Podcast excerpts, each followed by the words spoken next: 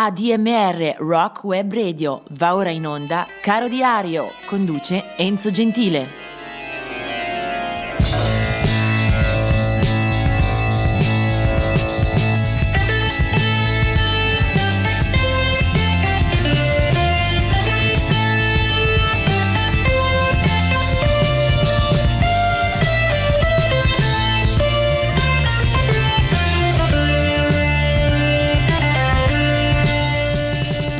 Oggi è un giorno con eh, diverse ricorrenze, alcune tristi, alcune invece che rimandano a nascite importanti. Oggi eh, è il compleanno o comunque l'anniversario di nascita di David LaFlamme, It's a Beautiful Day, eh, nato nel 1941, o di Stan Ridgway dei Wall of Voodoo, 1954 o ancora di Mike McCready del Pearl Jam.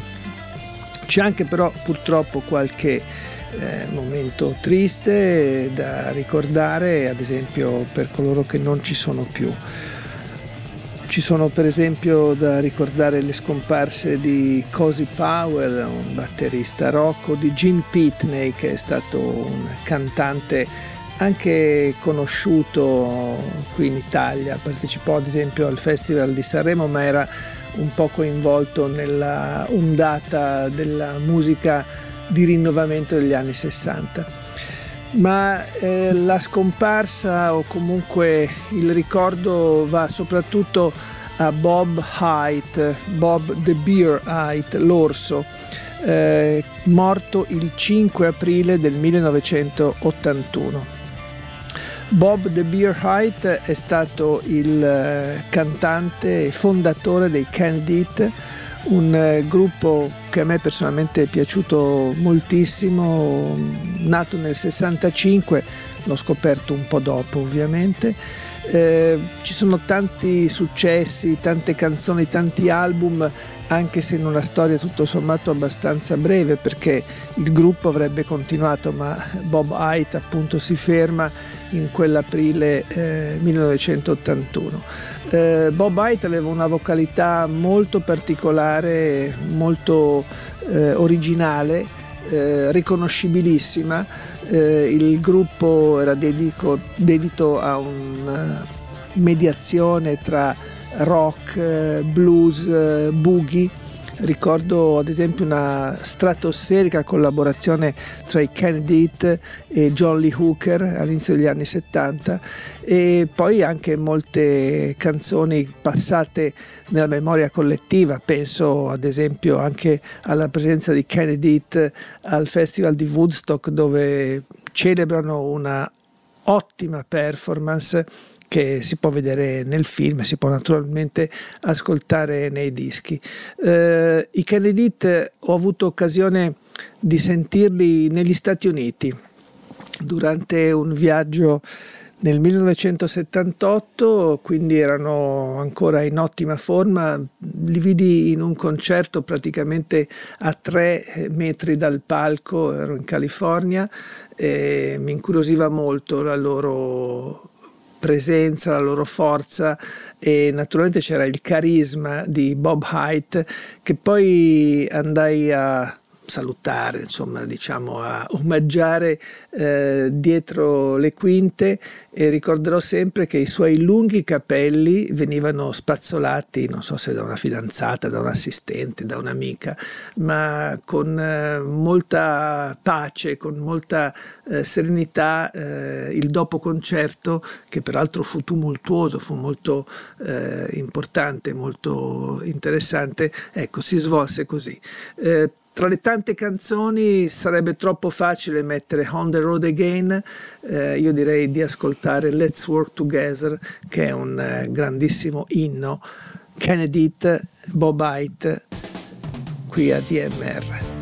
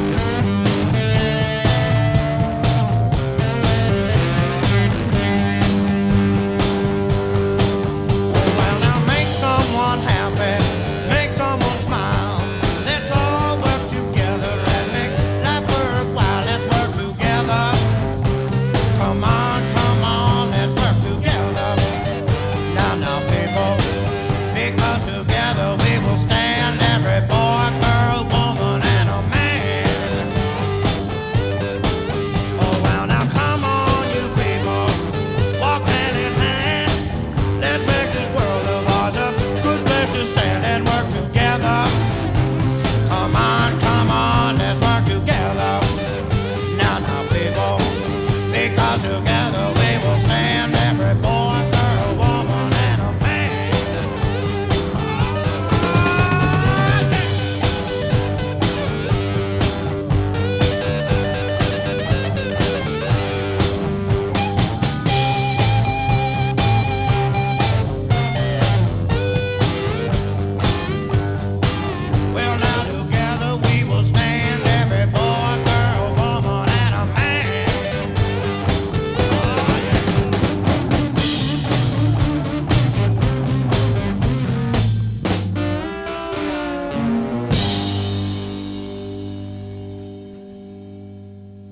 calendario del 6 aprile riporta una data di nascita, mm, quella di Merle Haggard, ma soprattutto una scomparsa eccellente, una di quelle occasioni che sono spessissimo richiamate e riportate dai libri, ma anche dagli stessi quotidiani, che è una cosa abbastanza rara. Infatti il 6 aprile del 1994 eh, muore Kurt Cobain, naturalmente conosciuto e applaudito universalmente come la voce, come il leader, come il eh, massimo autore dei Nirvana. Quindi in quel di Seattle eh, sono le ultime ore di Kurt Cobain che già in precedenza aveva avuto diversi problemi di salute, era stato ricoverato anche in occasione della sua presenza a Roma poco tempo prima, insomma era sicuramente eh, avvolto in una sorta di grande instabilità eh, psicofisica. Eh, muore, dicono le versioni ufficiali, le ricostruzioni eh, della polizia eh, dicono che Kurt Cobain si è sparato, quindi si tratta ufficialmente di un suicidio. Eh, molti non ci hanno creduto, sono state eh, fatte molte inchieste parallele, eh, anche dal punto di vista della famiglia erano molto i dubbi e anche da parte dei fan.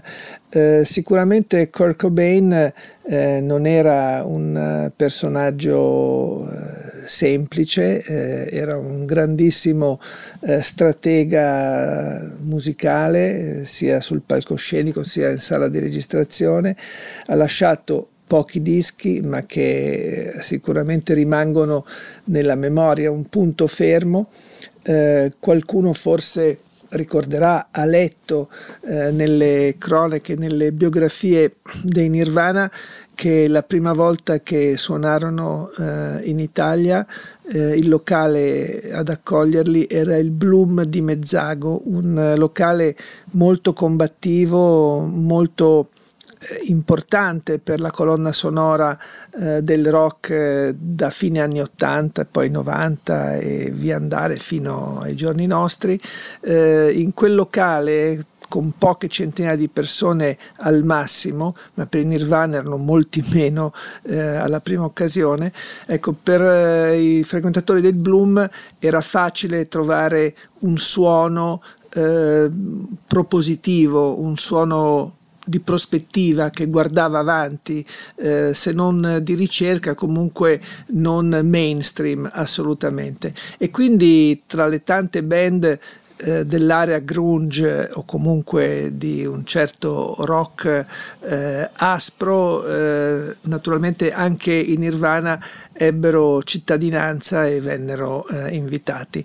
Eh, nei libri anche che ricordano eh, quella presenza fa molto piacere eh, poter dire che il Bloom li tenne a battesimo. Io mi occupavo di musica per un quotidiano all'epoca e andai a sentirli. Non posso dire che ne rimasi folgorato, eh, sembrava all'inizio una band un po' acerba, eh, con una strada davanti ancora da mettere a fuoco. Di lì a poco esplosero con eh, Nevermind, l'album eh, che insomma tutti eh, conoscono e riconoscono, eh, ci sono tante canzoni, penso che ascoltare una volta di più Smells Like Teen Spirit non ci faccia male.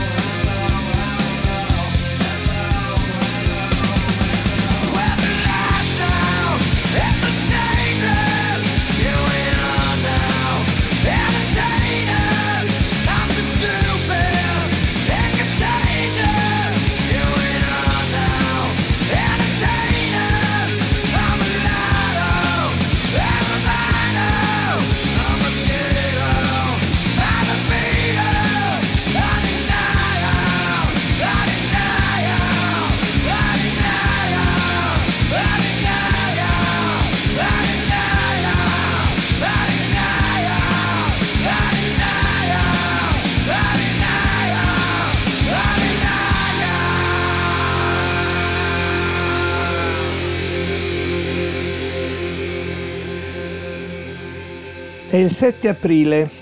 Oggi eh, l'agenda riporta molte date interessanti da ricordare, in particolare eh, per eh, i compleanni o per gli anniversari di nascita. Eh, il 7 aprile del 1915 nasceva Billie Holiday, nel 1920 Ravi Shankar, il grande maestro di musica indiana. Il 7 aprile del 1946 Bill Kreutzmann eh, dell'area Grateful Dead e nel 1947 Florian Schneider, uno dei fondatori e a lungo tempo leader dei Kraftwerk. Nel 1949 nasce John Oates di Hall Oates ma soprattutto io vorrei eh, ricordarmi del 7 aprile 1943, quando nasce Mick Abrahams, un uh, chitarrista magari di secondo piano rispetto ai testi eh, principali della storia del rock, ma che ha avuto un ruolo non secondario nell'avventura dei Jethro Tull, in particolare dei primissimi Jethro Tull. Infatti Mike Abrahams, eh, che eh, nasce il 7 aprile del 1943, eh, fu nella formazione iniziale, quindi tra i membri fondatori dei Jethro Tull, eh, insieme a naturalmente a Ian Anderson che poi non ha mai abbandonato la nave. Ecco, Mike Abrams è un chitarrista che dette una importante eh, impronta blues alla band. Eh, insieme registrarono il primo album dei Jethro Tull nel 1968 Quell'album si chiamava This Was ed era un album eh, molto interessante, intrigante, eh, usciva un po' dai canoni del suono dell'epoca, non era eh, principalmente rock, non era psichedelico, eh, non era Ehm, solamente blues, eh, aveva delle influenze anche jazzate, insomma era un album eh, di intelligentissima fusion, eh, un termine che all'epoca naturalmente non si usava per questo genere di musica. Eh, I Jethro Tull poi si sbarazzano presto, o meglio Ian Anderson si sbarazza prestissimo di Mike Abrahams, il quale già dall'anno dopo eh, fonda una sua band, i Bloodwind Pig, che tra l'altro esordiscono con un interessantissimo album e poi proseguirà nella storia con la Mike Abrahams Band. Insomma, un personaggio che alla chitarra forse avrebbe meritato più fortuna, una maggiore visibilità e sicuramente eh, lo si ricorda soprattutto per i primi passi. Eh, poi sono un pochino perse le sue tracce, ma andando a riascoltare il eh, primo disco dei Jethro Tull sicuramente c'è la sua mano che si staglia molto precisamente nel repertorio e nelle esecuzioni. Eh, un brano per tutti che ci può aiutare a riscoprire il gusto dei primi Jethro Tull è quel brano, quel titolo che poi a lungo eh, Ian Anderson ha ripreso in concerto, quindi qualcosa che evidentemente eh, gli stava molto a cuore. Si chiama A Song for Jeffrey e sono Jethro Tull 1968 alla chitarra Mike Abrams.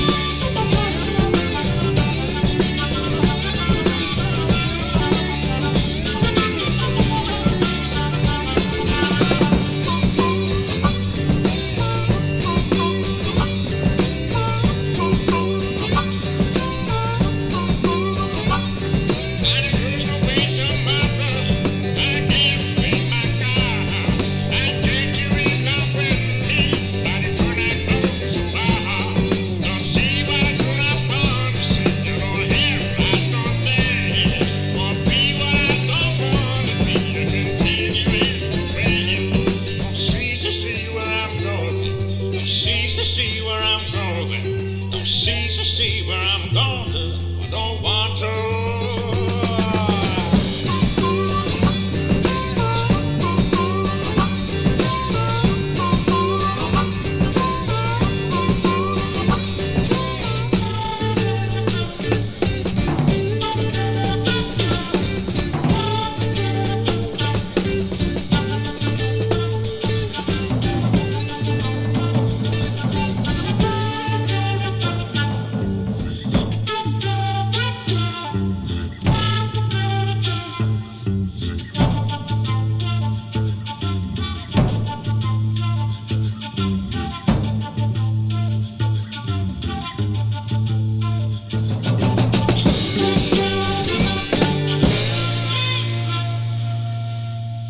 Aprile, un po' di occasioni per eh, ricordare questa giornata sul calendario. Ci sono eh, due AD che vogliamo registrare.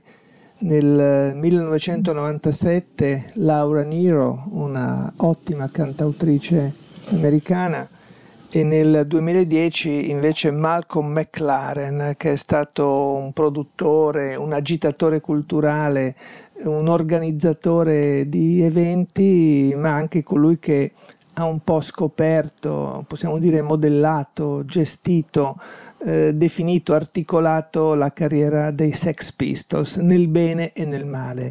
Seguirà dibattito perché ognuno anche su Malcolm McLaren ha una propria opinione, Malcolm McLaren il quale poi ha anche avuto verso fine, comunque nella seconda metà della sua esistenza artistica, un'attività discografica e ha anche pubblicato eh, alcuni album, eh, neanche malissimo tra l'altro, ma andrebbero riascoltati con il senno di poi.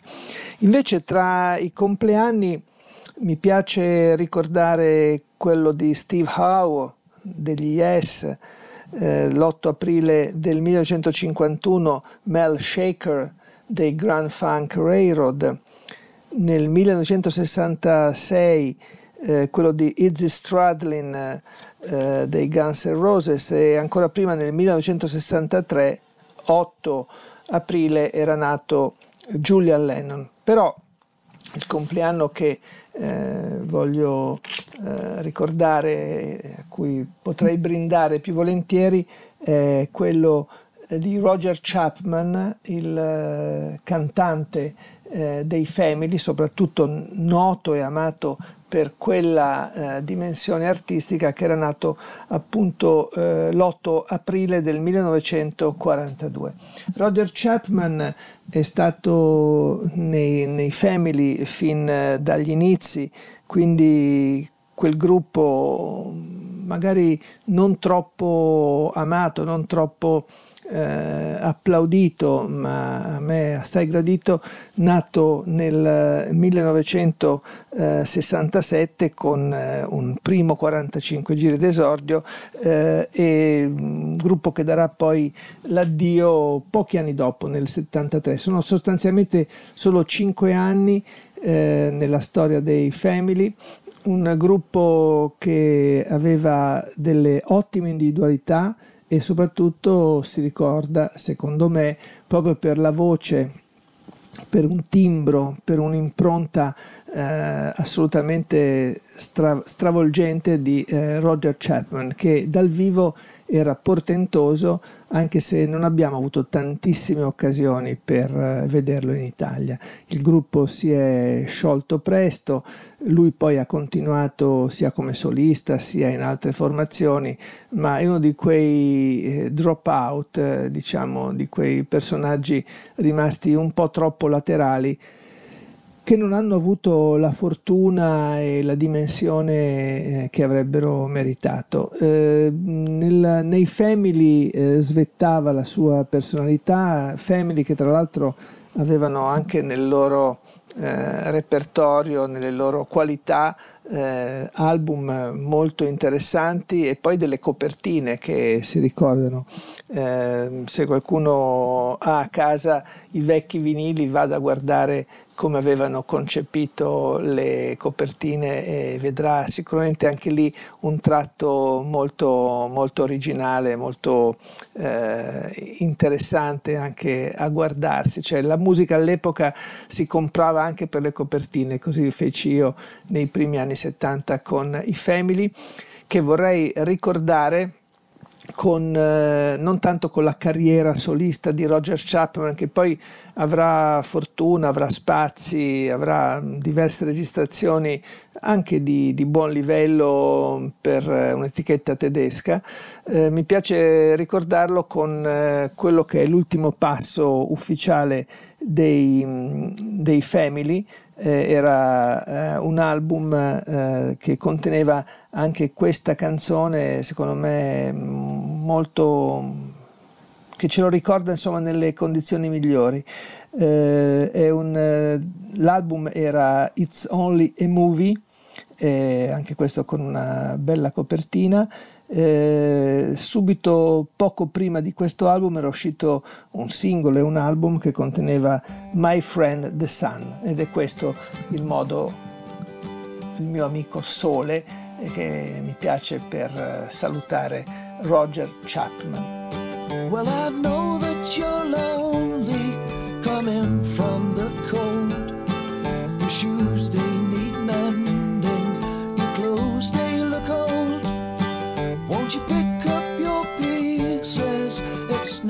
too late. Though it's never early to make a mistake.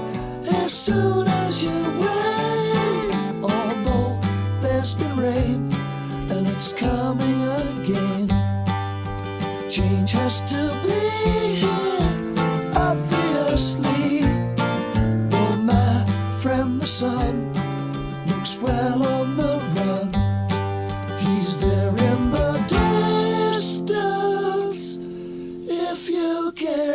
Você.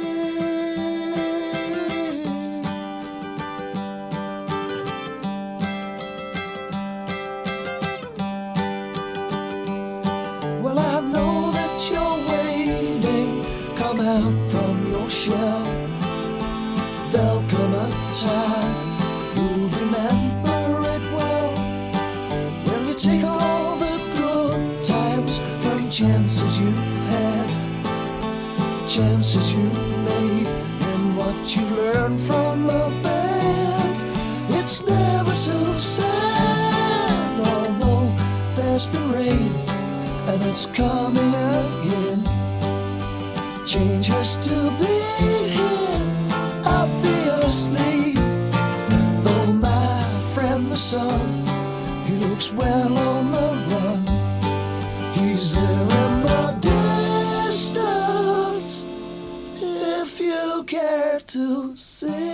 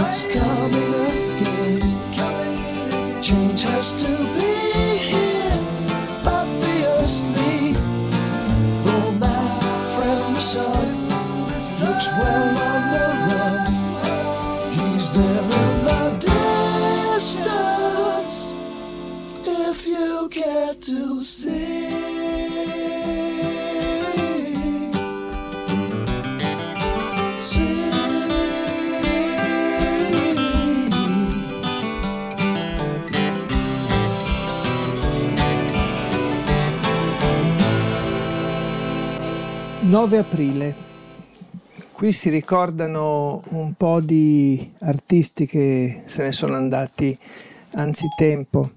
Vorrei solamente citare Phil, Ops, Ox, che muore nel 1970, soli 35 anni, oppure Brooke Benton eh, nel 1968, stessa eh, data in cui se ne va anche Dave Prater, che molti forse ricordano nel duo Sam and Dave. Eh, però ci sono anche un paio di nascite che si collocano in quella giornata. Una è quella di Gene Parsons, 1944, ma l'artista su cui punterei la mia attenzione oggi è Carl Perkins, eh, che per molti è eh, sicuramente uno dei padri del rock and roll. Eh, magari non ha dato, non ha offerto eh, tanto quanto altri suoi colleghi, però lui all'inizio del movimento c'era.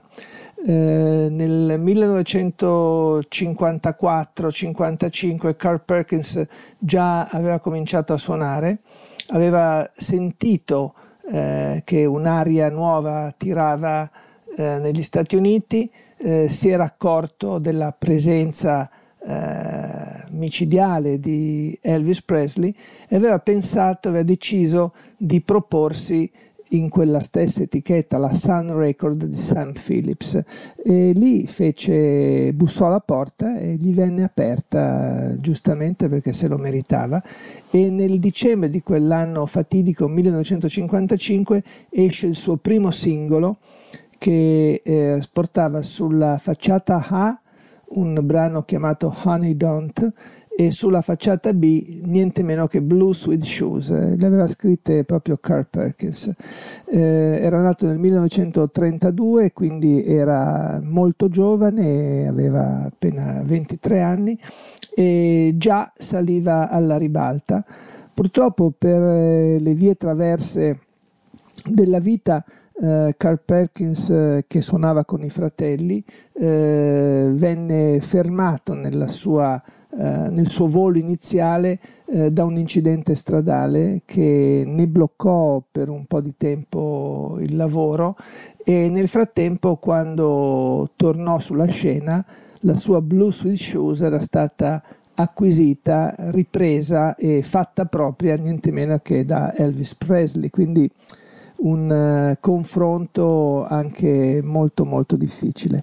Eh, poi ci saranno gli anni di oscurità, di canzoni non altrettanto fortunate, il successo che comincia un po' a sfumare e eh, Carl Perkins eh, lentamente eh, rientra nell'ombra. Poi farà parte di alcune eh, occasioni di revival eh, insieme eh, a Chuck Berry e altri giganti del rock and roll, verrà riportato eh, in primo piano, ma ovviamente il suo momento migliore era, era sicuramente scaduto.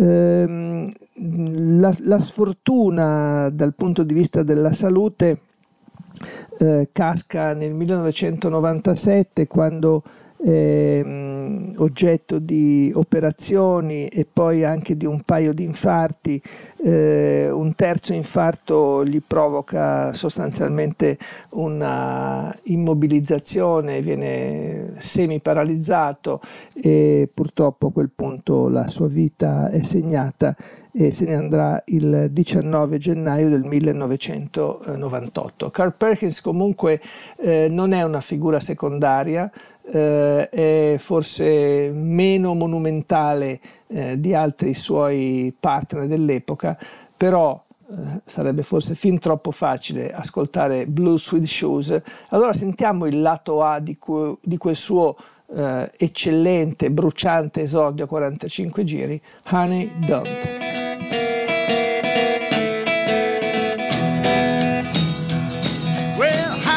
Me say you will when you won't. You tell me you do, baby, when you don't. Let me know, honey, how you feel. Tell the truth now, is love real? Uh-uh. Oh, honey,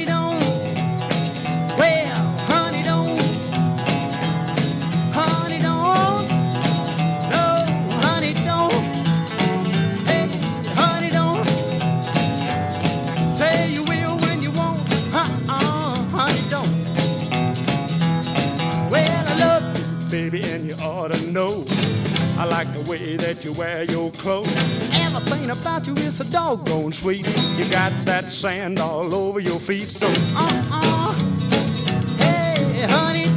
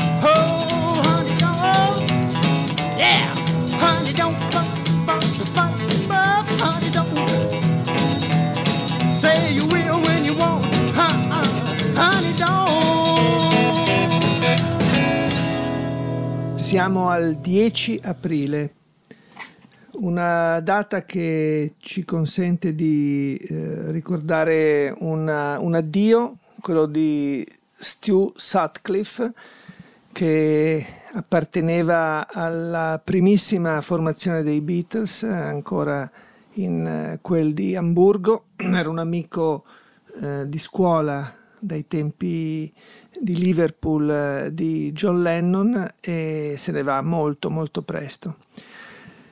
In quella giornata, il 10 aprile, eh, da ricordare anche un anniversario di nascita, quello di Bunny Wailer, una delle grandi colonne di musica reggae dalla Giamaica, e poi soprattutto di Brian Setzer, un artista eh, nato appunto il 10 aprile del 1959 eh, e poi fondatore, leader eh, degli Stray Cats, eh, gruppo che si forma a Long Island. Eh, gli Stray Cats eh, esordiscono tra l'altro nel 1981 e per qualche anno sicuramente saranno tra i più eh, importanti, tra i più vincenti artisti della- dell'area rock and roll e rockabilly. Gli Stray Cats sono sicuramente tra i fautori di questo ritorno in auge di un certo suono, ovviamente attualizzato, ovviamente rinfrescato e con eh, molte idee, con eh, molta energia anche dal punto di vista spettacolare sul palcoscenico. Gli Stray Cats non durano a molto tempo, eh, Brian Setzer sarà poi eh, protagonista al centro di una fittissima carriera solista con decine di titoli, difficile anche seguire tutta la sua produzione, alcuni a suo nome, altri come Brian Setzer Orchestra, eh, comunque sempre eh, incline sul piano del divertimento, dell'intrattenimento, eh, canzoni veloci, eh, spesso di propria composizione, altre volte invece sono delle cover, dei remake.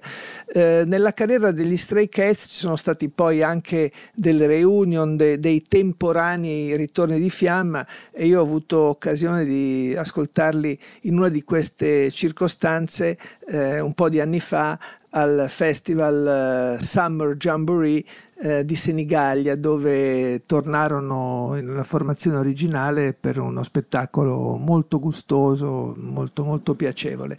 Eh, gli Stray Cats eh, hanno eh, diversi album, eh, magari il primo non è il migliore, poi in alcuni magari abbondano anche eh, le canzoni altrui. Eh, se dovessi scegliere un pezzo degli Stray Cats direi senz'altro Rock This Town che fu anche un eh, bel eh, successo da classifica come singolo oppure eh, tra le loro tante versioni di remake direi Come On Everybody è sicuramente qualcosa di mh, molto pimpante, eh, un gruppo che era nato negli Stati Uniti ma che poi si è affermato soprattutto in eh, campo britannico, eh, li si ricorda volentieri eh, anche nel giorno del compleanno del loro leader Brian Setzer.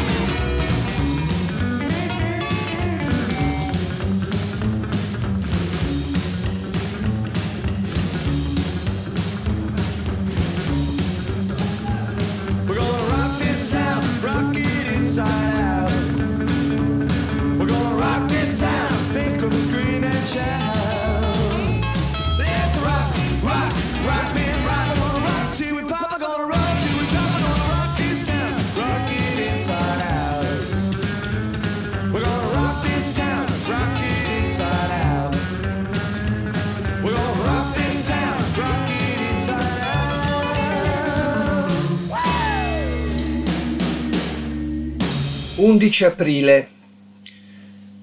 Ci sono alcuni caduti nel campo del rock per questa giornata e una nascita che va ricordata, è quella di Stuart Adamson, nato nel 1958.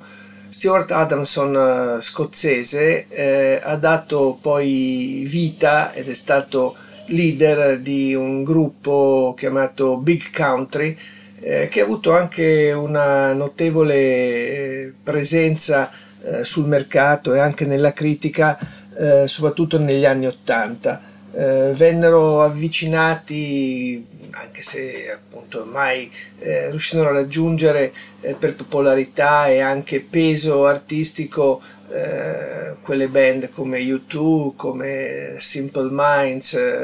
in, in a Big Country fu un brano di eh, buonissimo spessore che andò tanto nelle radio e fu il loro esordio anche forse il passo migliore 1983 tra i caduti eh, di questa nostra avventura nei ricordi eh, vorrei segnalare Jess Winchester, un cantautore nativo della Louisiana che muore l'11 aprile del 2014, un cantautore che è stato poi ripreso per le sue composizioni anche da tanti artisti, da tanti colleghi importanti, ma soprattutto eh, ricordo G. Giles eh, che muore il- l'11 aprile del 2017. Eh, G Guys Band è stata una formazione eh, con un periodo di grande lustro, di grande illuminazione, eh, nati in quel di Boston. eh, nei primi anni 70 hanno cominciato a incidere, a registrare eh, sotto la leadership di eh, G. Giles, di cui è sempre stata indicata solo l'iniziale, tant'è vero che a seconda delle informazioni dei siti dei libri c'è chi eh, lo attribuisce a John e chi a Jerome Giles. Comunque era un eh, chitarrista che appunto tenne le fila della band eh, e raggiunse eh, il successo massimo eh, tra l'81 e l'82 con due pezzi come Centerfold che arriva addirittura primo nella classifica di Billboard e poi Freeze Frame. Furono i loro momenti migliori, peraltro anche illustrati con dei videoclip eh, che furono diffusissimi e anche molto popolari all'epoca. Un altro elemento di spicco della band era Peter Wolf, il cantante. Eh, G Guys Band comunque non ha una storia eh, lunga né particolarmente redditizia dal punto di vista artistico. Eh, il loro era un rock eh, piacevole, leggero, sicuramente di ambito mainstream, eh, che non ha lasciato più di tante eh, tracce nella storia, però qualche brano divertente, qualche eh, performance riuscita. Eh, G. Giles, eh, il, il leader, poi vede dissolversi la sua creatura ci saranno delle reunion, ci saranno delle pubblicazioni discografiche, anche spesso antologiche eh, e eh, G. Giles eh, affronterà una carriera solista eh, tra l'altro abbracciando il blues che era la sua passione di nascita delle radici. gli ultimi anni comunque sono di lavoro, magari non esattamente in cima alle eh, attese e a, alle speranze e alle attenzioni del pubblico, eh, se ne va nel 2017 quando sicuramente i riflettori si sono spostati eh, dalla sua persona. Eh, buono ricordare quel periodo della band, eh, quello diciamo più riuscito con questa Centerfold.